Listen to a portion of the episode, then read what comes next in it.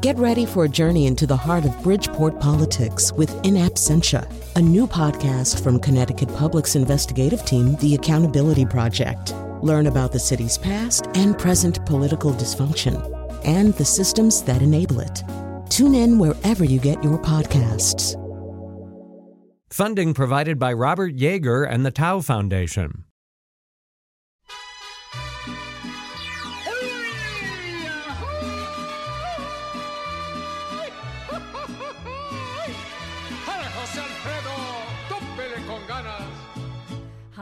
Watching this video, that means your kit from Guanajuato DIY Botox has arrived, and now you want to know how to use it. I'm Cayone here in sunny Mexico, and I'm going to show you how to do your own Botox. It might seem a little intimidating at first, but after a few applications, you'll start thinking of Botox the way you think of your regular cosmetics, like eyeshadow, if eyeshadow blocked the signals from your nerves to your muscles. Okay, got the kit open? You should find two syringes. I'll pop the safety cap off this one and hold it to the camera so you can see. Ow! Gave myself a little jab there. But you notice, I didn't stop smiling because it's happy and sunny here in wrinkle free land, which is just a few miles west of San Miguel de Allende. Okay, you've got your Botox and your saline. Use twice as much saline, you get half as much Botox. Use half as much saline, you get twice as much Botox. You got it? Good. It's easy, don't worry. If you worry, you furrow your brow. The last time I furrowed my brow was during the pilot episode of The OC. I love that show. Do it with me. Okay, I'm just gonna go around my eyes here, here, here. Don't overdo it. I'm sorry, forgot you had a needle in your hand. Okay, let's go get these bunny lines now. You might want to twitch your nose one last time because it's going to be a while before you can do it again. And here's the fun thing just do one side of the mouth. You'll have a totally crooked smile like a Batman villain. Scare the kids for a couple days and then do the other side. Anyway, you'll get the hang of it. And when you do, try some of our other products like DIY hair plugs. We sell them to a lot of famous clients. I can't say any names, but one of them rhymes with Blow Blyden, and he has a very important job in the government. Meanwhile, here's a show celebrating the 25th anniversary of Botox. And now he flew to Ireland for buttock enlargement. Colin McEnroe. Well, that's true, but it has nothing to do with Botox. Uh, but there's a little problem with the Irish people. We have, we just don't have them actually. Yeah, but buttocks, I mean. Anyway, uh, just a couple of things. Uh, first of all, I always watch uh, Betty, Betsy Kaplan during the introductions to see whether she thinks they're funny or not. But she's had so much Botox; it's uh, almost impossible to tell. Um, also, I have to say, this the introduction we just did. I think I would have in five years. I never would have said this, but it, wasn't word for word something that Betsy and actually and I actually found on the internet, but it's really close. There actually was this place that was selling DIY Botox, and they had this instructional video where this woman was showing you how to do it, and it seemed like a really bad idea. Uh, however, Botox is much more interesting and much more complicated than you probably think, uh, and pro- there's a good chance that you may only know of Botox in connection with its cosmetic applications, and even that has a few more. You should pardon the expression wrinkles than uh, you might have guessed, and we're going to come to that in just a second. But first of all, we're going to talk about all the other ways that uh, Botox is being used. A lot of other medical applications, a lot of really interesting ideas uh, about about Botox. All right, so we're going to start with Dr. Robert Krug. He's a physiatrist. I hope I said that right. And medical director at Mount Sinai Rehabil- Rehabilitation Hospital and chief of rehabilitation medicine at St. Francis Hospital and Medical Center. I hope I did all that right too. And Dr. Adi Tadinada, I said, did so well at the beginning. Dr. Adi Tadinada uh, is an oral maxillofa- maxillofacial radiologist at the UConn School of Dental Medicine. I should practice these introductions in front of a mirror so I get them right. Um, and we're going to talk about some of the things that they're doing medically with Botox. In, in just a minute or two, we're going to add uh, Dr. Eric Finzi. He's a dermasurgeon and the author of The Face of Emotion How Botox Affects Our Moods and Relationships. This is a really interesting and complicated area. Um, but um, uh, Bob Krug, let's uh, start with you. Um, you are using uh, Botox for uh, to address aspects, anyway, of a, a, myriad medical problems from MS, Parkinson's, migraines, bladders, sweating. I don't know how many of these you're personally doing, but these this is sort of the, the field of play, right? Absolutely. Uh, you know, it, it, it, it it's really um, been a tremendous intervention and, and, treatment modality that we can use on our patients. Uh, any anyone who's had a stroke or MS or Parkinson's, as you um, indicated, a brain injury, these are all patients that frequently have um, abnormalities in their muscle tone, and it can impact them in, in many different facets: head position, limb position, the ability to use whatever residual strength they have. and uh, Botox can be very effective. Actually, we've been using Botox in these types of patients for over 20 years in the United States. It's only more recently that cosmesis or cosmetics has been an FDA approved indication for Botox. So maybe we need to back up and sort of explain what this does. Uh, that strange person in the introduction uh, was saying that it blocks the signals from the nerves to the muscles. Was she right about that? Uh, you know, in a matter of speaking, without getting too you know complicated, basically it it blocks the acetylcholine receptors. And by blocking the acetylcholine receptors, you block a whole cascade of events that results in calcium influx into the muscle fiber, and that's necessary for the muscle fiber to contract. So um, let's kind of walk through a few of these things. So we did a whole show about MS. Uh, it's fascinating and, of course, uh, tragic and alarming too. So, so uh, like for MS and Parkinson's, I mean, they're sort of a little bit sort of cousins in, in certain ways. Um, explain how the Botox would be helpful. Well, again, you have patients who have lost the ability to to modulate their muscle tone. Mm-hmm. So you could imagine someone who has MS, for instance, who has weakness in an extremity, if they have uh, reduced strength, uh, for instance, to bring their foot up while they're walking. Mm-hmm. Typically, when you're walking, you activate a muscle to lift your foot, but your brain also sends signals down to relax your other muscles that would push your foot down. What happens in uh, this instance is you have co activation of the muscles, and you have patients who are therefore catching their toes, tripping, using up more energy that they don't really have in order to ambulate or walk. Um, you know, you said that uh, cosmesis came later in some ways, and uh, some of these uh, other medical um, applications came earlier. So, does that mean? I mean, are, is everything we're talking about stuff that is sort of uh, uh, approved for reimbursement by insurance companies and kind of accepted medical practice, or are you having to make a case in, with some of these medical conditions for Botox as the appropriate? Yeah, great, great question, Colin. You know, there there are at least five or six now approved indications for uh, for for botulinum toxins. Botox is one of four, by the way. There's four toxins now on the market. It's the first and certainly the most widely used in the United States, and the one that physicians have the most uh, experience with. Um, but the the standard of care really has been for it to be used in a whole facet or or gamut of other indications that it currently does not have approval for. Um, and there, it really is no issue in getting it approved for those other indications as well. If I could just run down some of the ones yeah, that yeah. it is approved for blepharospasm, which is not something that I myself inject, but usually ophthalmologists, which, which is a, a twitching of the eye or, or tightening of the eye so that you can't really open it. Um, cervical dystonia, where your head position can often be fixed, uh, either laterally flexed or rotated, or you actually see someone's head bobbing up and down. Um, the most recent indication is overactive or neurogenic bladder, and these patients, it has a tremendous impact on their lifestyle and that they're constantly feeling the urge to, to go to the bathroom. They can have accidents, so they often, you know, don't want to go out and uh, uh, become depressed and so forth. Spasticity, upper extremity spasticity is an indication, but again, it's used for both upper and lower extremity, and that's where you have that muscle tightness that I was referring to earlier. Um, these are just some of the more common ones that it's approved for now. And what are the ones that it, you think it should be and, and probably will be approved for? It's being used for vocal cord spasticity, so folks who have trouble, um, you know, vocalizing because of that spasticity. Um, my dad actually just had it uh, two weeks ago in Florida for achalasia, which is a spasming of the esophagus, mm-hmm. uh, which was very uncomfortable for him. It's being used for anal sphincter um, spasticity or um, tone, and, and the list parotid uh, gland issues. I, I left out one uh, approved indication that is hyperhidrosis, which is sweating? excessive sweating. Yeah. Um, this is fascinating stuff. So, Adi, I want to add you to the conversation. I actually have TMJ. Uh, I, I, use uh, an NTI. Is that what it's called? A little thing I put in my mouth at night. Yep. Yeah. Uh, so, um, but but uh, this is one of the areas where Botox is being used. Explain uh, how you use Botox.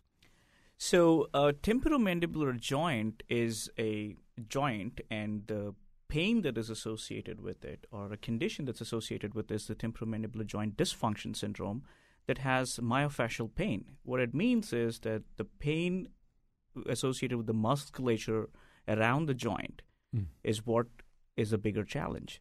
So when they have pain of these muscles, it's more like somebody exercised these muscles the whole night, mm-hmm. whether it would be because of clenching or be because of grinding or any of these other conditions.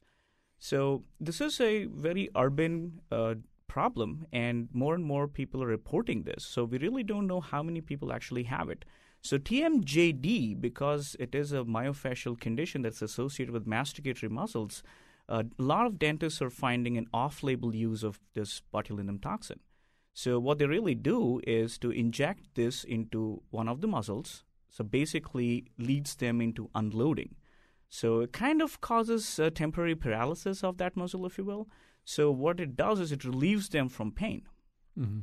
Uh, but the challenge here is that uh, we don't have any firm protocols about how often, how much is safe, what's the dosage that is, and it's so individual and pain dependent that we really don't have any protocols.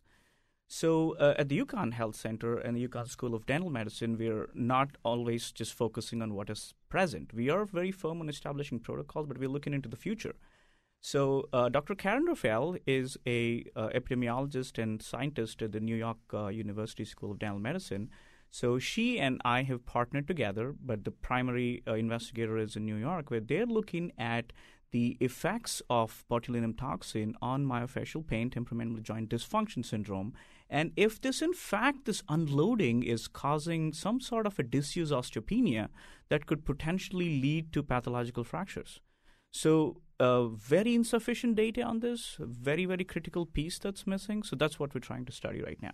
It sounds like, correct me if I'm wrong, and I'll come back to you on this uh, first, Bob. It sounds like this, the, the, the commonality, if I'm understanding it right, is that Botox is really used to treat symptoms, right? It doesn't cure things. I mean, uh, is that a fair thing to say that that the, the, it treats manifestations of a problem, whether it's the, the joint dysfunction that Adi's talking about, or, or the things that you're talking about? Yes, that's accurate. Um, and so, uh, Adi, in the way that you're using it with TMJ, this is we're really talking about relief from the pain uh, of TMJ. That's what Botox that's correct. Us, yeah. So what happens with myofascial pain is the masticatory musculature that really kind of holds the joint in place is being overused, is overexercised, and it's inflamed. So these patients have episodes of terrible pain, and uh, normal pain relief medicines are not doing them much good. And it's such a prolonged condition that re- really is no answer to these episodes. So, uh, really, Botox injections are very helpful the bigger challenge of this whole scenario is that we do not know how much to give to each patient. We don't have firm protocols. What is more bothering is we do not know for how long we can give this because there is very insufficient data on long term use of this product. And, and also, we don't even know who are the right people to be administering this. Are these myofascial pain experts? Are these oral maxillofacial radiologists or TMD specialists, oral surgeons. You know, and to that point, so, because there really are not dentists mm. currently um, routinely injecting, through through my practice, I occasionally get a few of these patients sent to us, but it's not something that I routinely do. Um, but you know, it's something that I've actually advocated for dentists to do because um, I think that it makes sense for them to be the ones doing this. Although, Adi, it sounds like everything that you're saying. Uh, I mean, when I hear that as a patient, first of all, uh, patients, I guess, sort of they think two different ways. You come in here and you're in a lot of pain from TMJ or a migraine or whatever. Mm-hmm. You'll take anything. It's like, right. really? That would help? give it to me right now. Yes. On the other hand, the stuff that you're saying uh, as a patient, that would give me pause. Like, wow, do I want anybody injecting my jaw area with Botox if there are so many question marks? So, what's your response to that? V- very true. I mean, I would be concerned, but I don't know if the episode of pain really overcomes and trumps all of these other concerns and say, I want relief from pain right now. But I don't care really what happens after. So that's really for the gatekeepers like us uh, who are looking at these conditions and researching these new protocols to say, really, what is it that we can do to still help them? And where is that sweet spot where we give them enough and not so much that it causes adverse effects. So that's what we are trying to look and research right now. I do want to point out, while you know, there's not a lot of research, and I'm glad that they're doing this at UConn for TMJ. That there certainly are many, many research articles um, and, and clinical experience with regard to the other um, clinical entities that we discussed, and clear protocols and a good sense of what the dosing should be, and it's extremely safe. On the other hand, Adi said an interesting thing, which is, I mean, there are also a lot of differences from patient to patient um, in terms of how they experience pain, uh, how their symptoms present, and not just with TMJ, with lots of other stuff. I mean, I would think with migraines, for example, everybody's migraine feels pretty personal and uh, and custom made and bespoke. So, does that affect your ability to understand how to dose, how to use? Actually, I'm not even sure we even talked about migraines, but with with any of these conditions. Yeah, so migraine, chronic migraine which is migraines uh, specifically 15 or more days in a month would be considered a chronic migraine. That's an FDA approved indication for uh, for Botox. Um, it's a, there's a very clear protocol. Mm-hmm. The you know number of units, number of injections, um, site of injection. So it's very clear what you need to do for that. All right. Um, I know somebody who might be giving you a call pretty soon. It's not me though. um, all right. I want to grab a call from Alex. I want to get to Eric Finzi pretty quickly here because there's uh, there are other stories to be told here. But uh, before we do that, here's uh, Alex in New Haven uh, with uh, I think a hyperhidrosis uh, either comment or question. Hi, Alex. Hey, how are you? Thanks for taking my phone call, John. Sure. Or Colin, excuse me. No, you can call me John. Um, it's if it's fine. I, I was part of the Savin Stetter, uh, Savin Center in New Haven, a hyperhidrosis study and I was given a Botox treatment for hyperhidrosis, uh, 14 shots in my underarms, and it arrested my hyperhidrosis immediately. It lasted for effectively for four to five months, um, and I've heard it works well in the hands as well. But uh, I can attest to the effectiveness of that as a as a treatment. Uh, nothing else that I've ever taken before uh, orally or medically or any other way diet dietary has affected me in, in the way that that did. So it was very effective, although it is expensive. I understand, and I'm glad to hear that it's been approved. Uh, does that mean it's been approved for insurance purposes as well, or is it just for medical use for hyperhidrosis? That one goes to Bob. No, it, it should be covered by most insurers. I'm not sure whether it's first or second or third tier, but um, it should be covered in, in most instances. Um, thanks for your call. Oh, you know what? Actually, uh, hope he's still here. Let me, see if he's. Alex, are you still there? Well, no. I was going to ask him if it hurt. It seems like a shot in your underarms doesn't sound like that would be fun. Um, all right. Um, you know what? Uh, let's take a quick break here. We can come back with Eric Finzi. We'll have uh, Bob and Adi with us uh, the whole way here. We're talking about Botox. Our number, 860-275-7266. Eyelid spasm overactive bladder. What amazing drug it is. Treats many kinds of disease. No long time side effect. Very simple, very safe drug it is. Botox, Botox. It's a present from the God.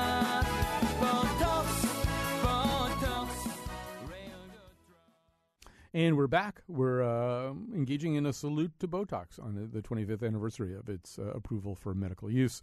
Uh, Dr. Robert Krug is here with us. He's a physiatrist and a medical director at Mount Sinai Rehabilitation Hospital, chief of rehabilitation medicine at St. Francis Hospital, uh, Hospital and Medical Center. I can't do the introductions today. I don't know what's wrong with me.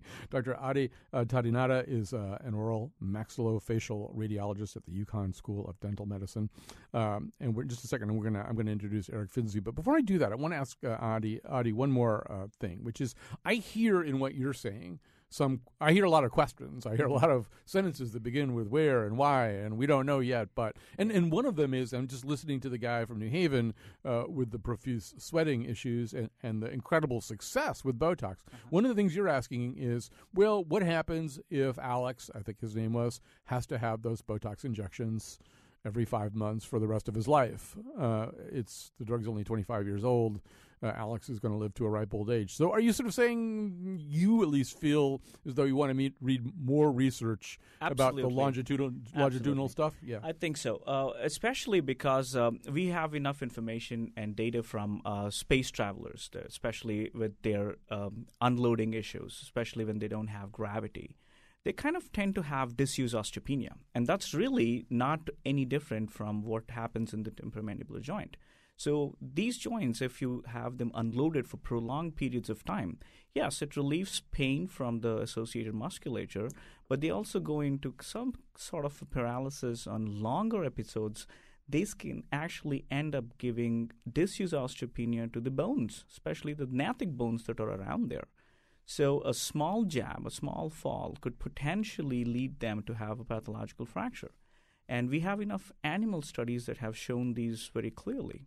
We, we should say what you're talking about I, I, is lower bone density. The only reason yes. I know this is because yeah. So unloading causes lower bone density, and that in itself could be a potential challenge that right. can t- lead to pathological fractures. Um, all right. So um, well, we can come back to that. Uh, we have a lot of ground we want to cover here. I do want to add to this conversation uh, Dr. Eric Finzi. He's been waiting patiently. Dermasurgeon, artist, author of The Face of Emotion: How Botox Affects Our Moods and Relationships. He currently has an art exhibit um, at the Linda Warren Projects in Chicago. Uh, and uh, so, Dr. Eric Finzi, let's um, talk about this. This is this is a part of this whole conversation that I didn't really know very much about before we started working on this show. But there's a whole school of thought um, that uh, Botox can, by in fact creating different configurations of your face and your facial muscles kind of create a, a, almost a feedback loop to the brain, which can can change moods. Do I, do I have that right? Am I saying that even remotely correctly? Yes, yes. It's uh, there's been a, a long history of uh, theories and then followed up with lots of data to show that your face actually has a sort of privileged role in the creation of emotions.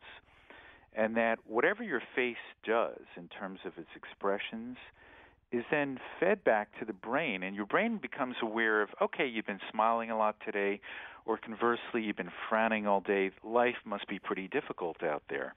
So the theory started with Charles Darwin and William James, and and picking up in the late 60s and the 70s and 80s. There are a whole host of uh, experiments done on people to show that if you're just frowning when you look at a cartoon, you're then going to rate that cartoon as not so funny and conversely, if you're if you're forced to smile while you view the cartoon, you have a more positive outlook. So, using that hypothesis about 10 years ago, I began research to investigate and ask this very simple question Can I actually change someone's mood by changing what they do with their face?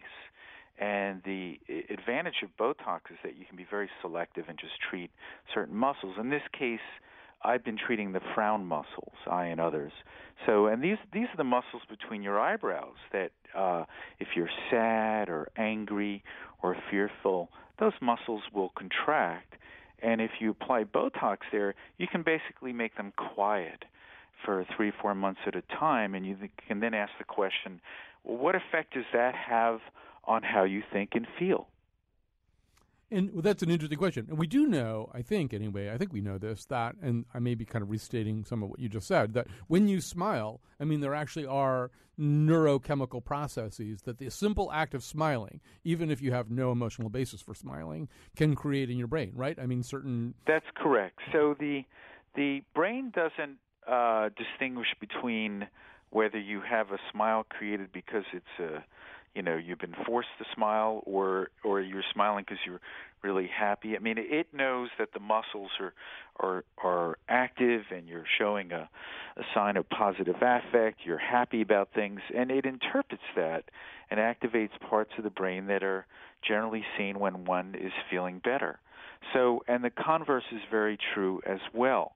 So this whole concept that your face speaks to you is a very important one. So we're all very aware that whatever you do with your face, you make an expression, is going to affect how somebody across the street views you or some the person you're having lunch with. But most of us don't stop and realize that whatever you do with your face actually speaks to you every single day. And that's a, a vital part of the communication that we have from one part of our body to the other. And because Botox allows us to uh, treat essentially any disease that has a component of the circuit that is a muscle, that is a disease that can potentially be helped by Botox. And so the question I posed more than 10 years ago was is that frown muscle, that negative expression when you look sad, is that actually part and parcel of disease uh, and not just the consequence of it? So, um, starting back in 2003, we started clinical trials, and the the latest that I've published with Dr. Norman Rosenthal for, at Georgetown uh, is in a randomized double-blind placebo-controlled trial. we were able to show that uh, those depressed patients who received Botox uh, had a 52% response rate as opposed to about 15% for the placebo. Uh, so it was very statistically significant the difference between those who got Botox and those who got placebo injections. And uh, many of the patients actually went into remission. Uh, and this work has been replicated by two other groups, one in Germany and one in Texas. So, and the and the three groups we all spoke at the World Congress of Psychiatry in Spain this September, just to get the message out there that you know that this has been replicated, and these are now three randomized controlled trials, which is, of course, the gold standard in medicine. So, so somebody with clinical depression, I mean, that is so enervating and so disabling a disease. I mean, uh, it makes total sense to me that somebody would be interested in trying something like that. And the return rate sounds pretty good. Not everybody responds to SSRIs or anything. I mean, there really isn't anything that's 100% effective against depression. So this sounds very correct, very true. Yeah, nothing. You know, the the hit rate of medicines is not nearly what we would like it to be. So any new potential treatment that's safe and effective uh, would be a great boon to those millions of people suffering from depression. And uh, the, the Botox is currently in phase two clinical trials uh, for the treatment of major depression. So, as you know, it takes years for uh, any drug to get FDA approved, but uh, we are glad it's at least in phase two, and and hopefully in four or five years from now, if things go well, it would get FDA approved. But um, it, it takes a lot of research and a lot of time and and trials on many patients for that FDA approval. But it, the the treatment dosage and the usage is is essentially very very similar to the same way you treat someone who just wants to get rid of their frown from a cosmetic point of view. So it's the same location that we're doing the injections. It's just we're doing it for a different reason. Uh, we're doing it because we believe that frowning in and of itself probably in some people causes depression if you frown too much.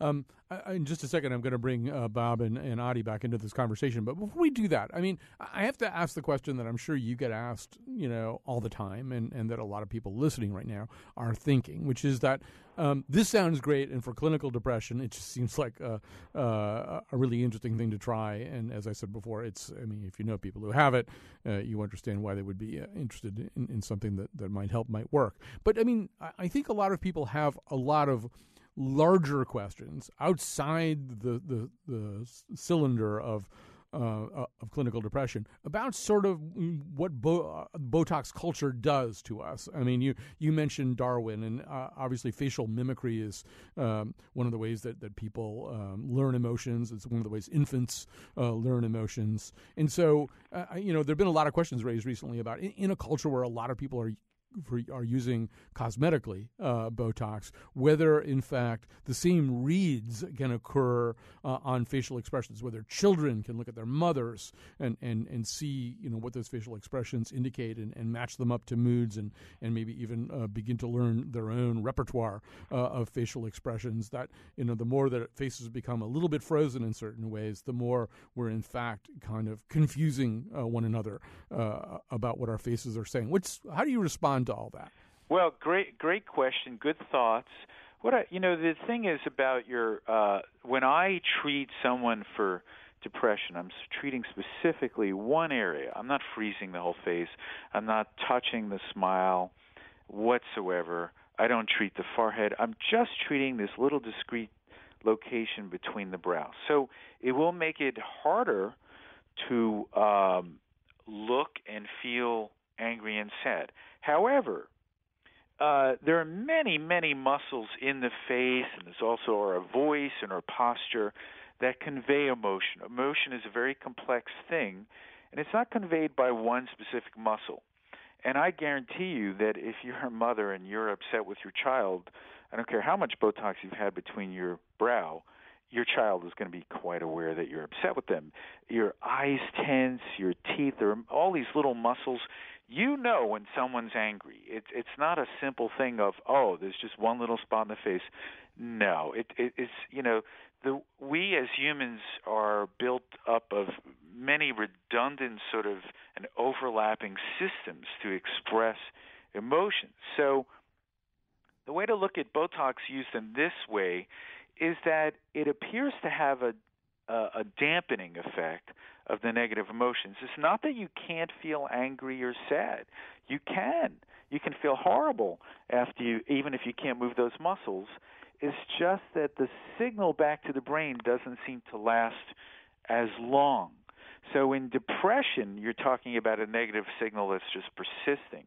What you really want is someone, if they feel angry or sad, okay, that's fine, but you don't want them feeling angry or sad the next day. Generally, it's a, uh, in the moment, it's useful to be in touch with your emotions. But two days later, you don't want to be feeling angry about something that happened two days ago. You want to have sort of moved on.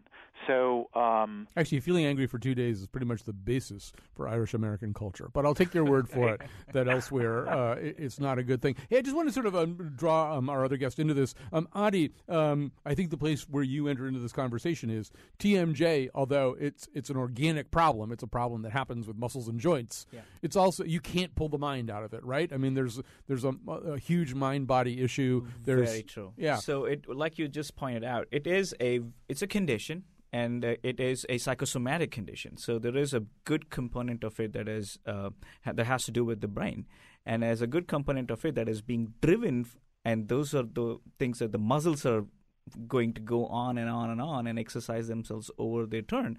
So that's what makes the pain and the flaccidity and the tiredness come into action. So really, there is a big component of it, and that's why I think you know it's becoming more like an urban condition. More and more people are reporting it now. It's not that it was not there before, but it's now that whenever you have these high level, high stress jobs which really tire you and your mind is working even when you're sleeping, these muscle, muscles are going to end up contracting and they're going to keep working all night long. Um, and, and, and, Bob Krug, I would say the same thing to you in some ways. I mean, a lot of the stuff that you're talking about, treating with uh, Botox, these are things in which the mind-body connection uh, is is intense and, and, difficult to understand. And so, I, I, would imagine, you know, using Botox. I mean, you're not using it the same way that uh, Dr. Finzi is talking about, but are there ways in which you can relate to what he's talking about? Yeah, absolutely. I, you know, I, I actually would in, in many of the entities we've been talking about, um, I would turn it around in that the, what the Botox is doing is it's actually improving their quality of lives so that they want to stay engaged in in relationships and in the community and and not withdraw because I think when people are either disfigured or where they're in pain or they just can't do things, they tend to get depressed. So mm. I hmm. you know I think it's impacting depression not directly in my instance, but right. in, in, a lot of secondary ways. Um, let me just grab a quick call from Meg because I think she's running out of time with us, and, then I want to get back to Dr. Finzi about something too. But here's uh, Meg from Wilton. Hi, Meg. Hi, Colin. I love your show. Thank you very much, and this is fascinating to me. Um, I'm a massage therapist and an esthetician. I do facials as well as therapeutic massage. And as a holistic practitioner, um, I tend to believe that um, you know, I prefer, I, I don't believe in masking a condition, although I can tell you that, let me, let me say that my elderly mother, before she passed away, she had six children, um, a hysterectomy, a prolapsed bowel, and found incredible relief with regard to bladder control by having Botox injection. That was a miracle for her. And as a middle aged woman myself, and as a holistic practitioner all these years, um, we we know just by watching commercials on TV that there are extreme problems with women losing bladder control as they mature, as well as men. So I'm very excited about the prospects of. Um, I know that that worked for my mother, and I tell my clients about it all the time, and they haven't heard of it. It's, and I imagine it's because of um, the regulations and controls right now. Well, I'm also wondering, and you know, you made an you used an interesting turn of phrase there uh, too, Meg, which is uh, you don't believe in masking conditions, and of course, uh, Botox is famous for several different kinds of masking, uh, particularly at, uh, at, the level of the face. Um, and I'm going to ask all three of the guests a little bit about this. Um, Bob Krug, does does Botox have a bad reputation? I mean, uh, you know, as I was saying to Adi, a lot of times when some somebody's in distress, they're pretty happy to have anything that might help them, and I think that's also true with Eric's clinical depression patients. But what you know, Botox. Botox has a little bit of a reputation. Something actresses use uh, to look younger. Uh, do you have patients who go, "What do you mean you're going to use Botox for my?" Yeah, blank?" there's, there's no doubt that you know. I think that some people think that folks who are using it, you know, they're vain, that it's not necessary. That what's wrong with, you know, having um, aged features. That it that it, there's something you know special about that as you as you get older and and your face changes. But in my patients, it really is a lifesaver. It makes a tremendous impact, and I, I don't want to. I, I don't want people to think that we're only using Botox. It's it's one treatment modality Mhm. combined with physical and occupational therapies or speech therapies, other physical medicine interventions. But it is a critical piece of what we can offer patients, and their lives are so much better for it. And uh, do you, what about uh, for you? I mean, do, is there a? mo- I assume there's a moment of education that has to take place. I mean, going into doing this show, I really wasn't all that aware that Botox was used for anything except cosmesis. So, do you have to sort of say, "Oh no, that's there's Botox for cosmesis, but it, it does other things"? Well, for for therapy too, in my area of expertise and uh, area that I work in, definitely it's a very big lifesaver. It definitely helps people. It really relieves them of the terrible episodes of pain that they have, and some of them also are so much in pain that it almost leads them to uh, take adverse things like suicides and considerations of that nature. So yes, it is very helpful. It's very useful. However, where we worry about is, you know, on prolonged use, does it have any adverse effects? But really, if you ask me, has it helped our patients? Absolutely. It's really very helpful for patients in long term episodes of pain. And I, you know, certainly can't speak to some of the concerns that you know you're raising, which I think are valid. You know, things that need to be investigated.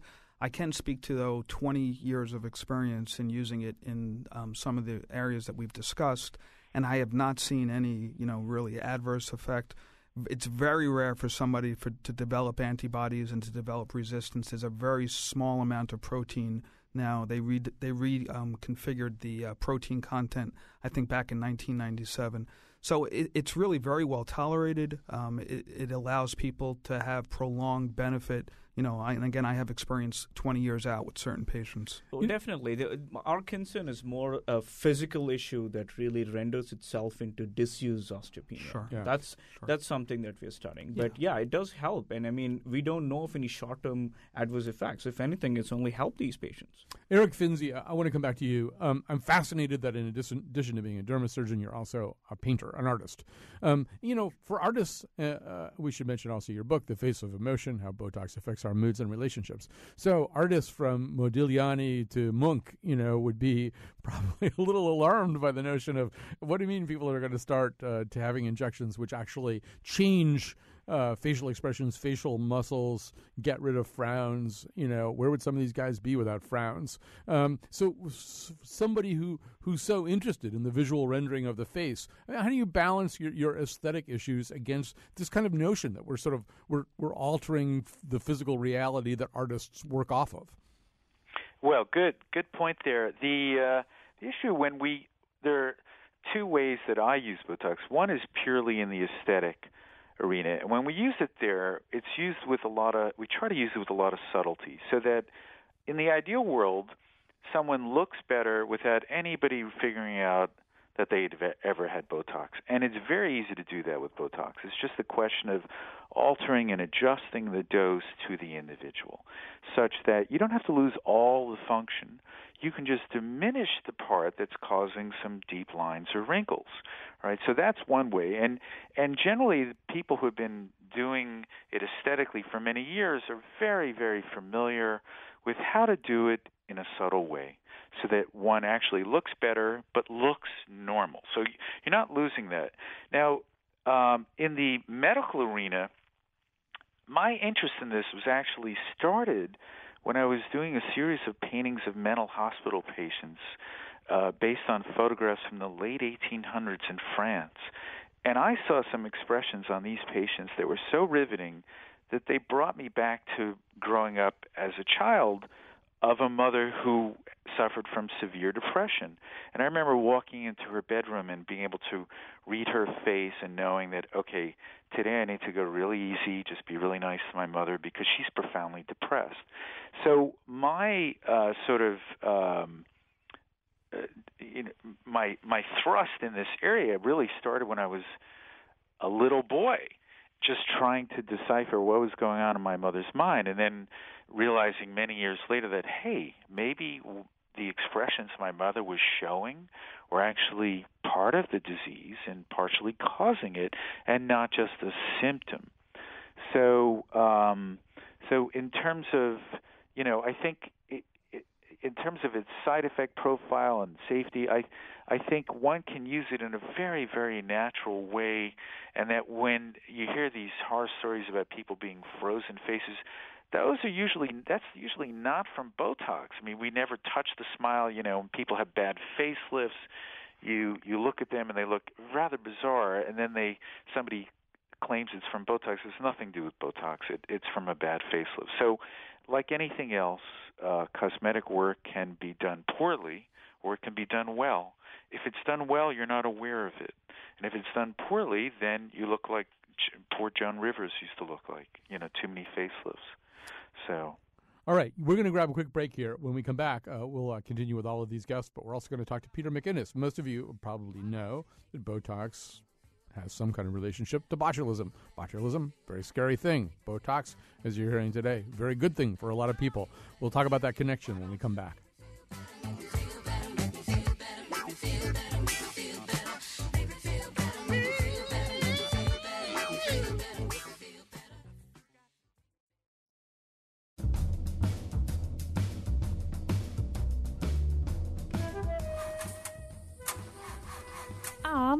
Has a dead battery. I really, really want to frown right now.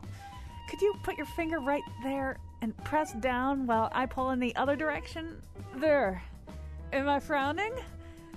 Today's show was produced by Betsy Kaplan and me, Chion Wolf. Greg Hill tweets for us at WNPR Colin, and Katie Tolarski is our executive producer. The part of Bill Curry was played by Kelly Ripa. For show pages, articles, and videos of the Faith Middleton Show staff injecting each other with liquefied white packing beanies, visit our website, WNPR.org. On tomorrow's show, the nose goes shopping with monkeys. And now, back to Colin. We're not literally going shopping with monkeys, but in fact, monkeys uh, down at Yale were studied. Um, they were sort of placed in a shopping environment, and it turns out uh, they are less fooled by expensive brand names than people. We may or may not talk about that on the news tomorrow. We never really know until we do it. So, um, as I was saying, uh, going out of that last segment, um, one of the things we haven't touched on here in a pretty fascinating conversation about Botox uh, with a wonderful array of guests, who I'm not going to name again because it's so sad listening to me try, try to get through all the introductions without stumbling. But we haven't really talked about the fact that, um, the, the, well, they're right in the name. It's a toxin. Uh, and so joining us now is Peter Macinnis, uh, science writer, social historian, uh, and author of several books, including Poisons from Hemlock to Botox to The Killer Bean of Calabar. So, um, uh, Peter, we're going to uh, focus on Botox as opposed to those other ones. Although we've been talking about doing a poison show, so maybe you'll come back for that one overall. But um, explain first of all what botulism is. Botulism is really scary, and my understanding is it doesn't take very much of it uh, to kill a lot of people. It's a rather lovely poison from that point of view because it, it is exceedingly effective. But uh, there are lots and lots of poisons around. You have to realize in, in, fact, one of one of the books I wrote for children is there are poisons everywhere. There are poisons all around you. I actually wanted to call it Poisons for Children, which would have sold lots and lots of books, but the, the publisher wouldn't allow that. but, but uh, just a bit of uh, history first. Um, botulism gets its name not from the, the bug itself. The uh, it, it's the other way around. Uh, botulus was the Latin for a little sausage. And botulism was something that came first from sausages and then from canned meat. It's an anaerobic bacterium, lives in the soil and sometimes gets into meat. And when it does, it produces these nasty toxins. So someone chews on this. And until the early 20th century, it was mostly called ptomaine poisoning. And then it became botulism. And um, it, it, was just one of these things that was around. But it, it often happened in canned meat because being an anaerobic bacterium, you could seal the meat if you hadn't properly sterilized it, the bacteria could go wild inside there, and the meat was, would be really, really nasty. So uh, it, it, was that way around. And in fact, as near as I can make out, it wasn't known, the, the bacterium itself wasn't known until about the 1930s. It seems to suddenly appear in newspapers in Australia after that time. And that's generally a pretty good measure because Australia used to pick up the, the news of the world anyhow. So I guess probably it was discovered around about then. I'm, I'm going to ask our other guests a little bit about this in just a second, but while uh, I have uh, you, uh, Peter, um, it, it, does seem that this is a botulism is a, a, terrifying thing, and it's even been uh, implicated, uh, or, or there's were concerns that uh, some people might use it for bioterrorism. So it seems kind of odd that it's turned into this medical application. How do we get get from botulism to Botox? Well, you know, it's not unusual to use poisons. Uh, in fact, Paracelsus, who was uh, mumble mumble 1500s thereabouts, possibly a bit earlier, uh, was probably the first to say the dose makes the poison. But um, in the 19th century, Alfred Swain Taylor said a poison is a small a poison in a small dose is a medicine, and a medicine in a large dose is a poison. so you know we've got lots and lots and lots and lots of poisons that we use. Um, at the moment, there's some interesting work going on using cone shell toxins so, you know, don't, don't say, oh, it's because it's a poison, we can't use it. Most of our drugs, even antibiotics, are, are poisons. They're, they're more poisonous to bacteria than they are to us. And, Bob, I so, think you, you said that Botox is one of four or five um, medicines like this, right? Yeah, there are now four that are FDA hundreds, approved. Uh, absolutely hundreds. Actually, Peter, yeah. uh, Peter, I'm just going to get uh, Bob just to, to, talk about that for just a second. Uh, yeah, Bob, say that again. Yeah, there are four FDA approved. That, that, there are actually multiple strains of botulinum toxin. Mm. Uh, oh, Botox right. happens to be a type A strain. Um, there are two other type A strains and one type B strain that are all approved now in the United States for use. I do want to point out that it's really critical that if you're going to seek out treatment, that you ensure that you're using uh, botulinum toxins that are coming from the manufacturer. There have been several cases um, in the news media, one I know of in Florida, for instance, where toxin was gotten on the black market. You can get it, you know, on the internet for you know significantly reduced amounts of of, of, of money, and people uh, died because the, the the amount that they got was significantly higher than what would, one would otherwise get. So it's really critical that you don't try to cut corners. It's not the sort of thing where you decide you're going to have a Botox party, which apparently was the idea at one stage you, get somebody, you'd all sit around and you'd, you'd inject each other. But it's a bit like saying, let's have a hair color party. You just don't do it. Right, and uh, it's um, uh, we should say though I mean, uh, we we did uh, a comical introduction about this, but there there actually are these places which I would think strike me as very alarming, where they do sell DIY Botox uh, and mm. then have videos for people to, to use them. It doesn't seem right. Um, Eric Finzi, uh, while we have you too, this is sort of a point that you make too. That uh, you make Peter's point, but in a different way. A lot of things in the wrong dose are poisons. Uh, pretty much, I would say everything in the wrong dose is a poison, and that the actually, if something is a very potent poison, then it's more likely that you might be able to develop it as a as a good drug because if it's very specific. So for instance, let's take the example of water. I don't think any of us would think of water as a poison. But if I were to drink 20 gallons of water in the next hour, it would kill me. And water is this life-saving thing. It's all a question of dose. Now with Botox, it just happens to be potent. If you look at many blood pressure pills, some of them were found from people shooting poison darts at each other in the in the rainforests of South America because it drops your blood pressure and you pass out. So they would use that on prey, and then some astute clinicians said, "Hey, wait a second, maybe we can use that for blood pressure." So I think that the whole concept that you know poison is dangerous, yes, it's dangerous, but uh, it actually can make any drug very clinically useful um, and extraordinarily safe. I mean, I would venture to say that Tylenol is a riskier drug if you use too much of it. If you have 20 times as much Tylenol and have a couple of drinks, you're going to lose your liver. Right. Actually, that, that has been covered a lot. Uh, and This American Life did a whole uh, episode about this. That Tylenol can be incredibly uh, dangerous if you exceed the dosage. Hey, we're going to have to wrap things up here. Oh, I'm sorry, Adi. I just we're kind of running out of time here. Um, I think I just have to sort of thank everybody. Peter Macinnis, we do hope we'll be back for our Poison show. He's the author of Poisons from Hemlock to Botox to the Killer Bean of Calabar. Eric Finzi, uh, author of The Face of Emotion: How Botox Affects Our Moods and Relationships. Dr. Adi Tadinada uh, is an oral maxillofacial radiologist. Oh, now I can say it at the UConn School of Dental Medicine. Dr. Robert Krug uh, is a physiatrist and medical director at Mount Sinai Rehabilitation Hospital. I can't say the rest of the title because I'll run out of time. Thanks to all of you. Thanks especially to Betsy Kaplan. We'll be back tomorrow with the news. Two more things to fall. So I am thinking of getting injected. I'm getting older sooner than I expected. In sad news today, the sun is going to crash into the earth and we're all going to die. Can the sun crash into the earth? Who knows? Join us for an update later tonight on the news at 10, if we make it.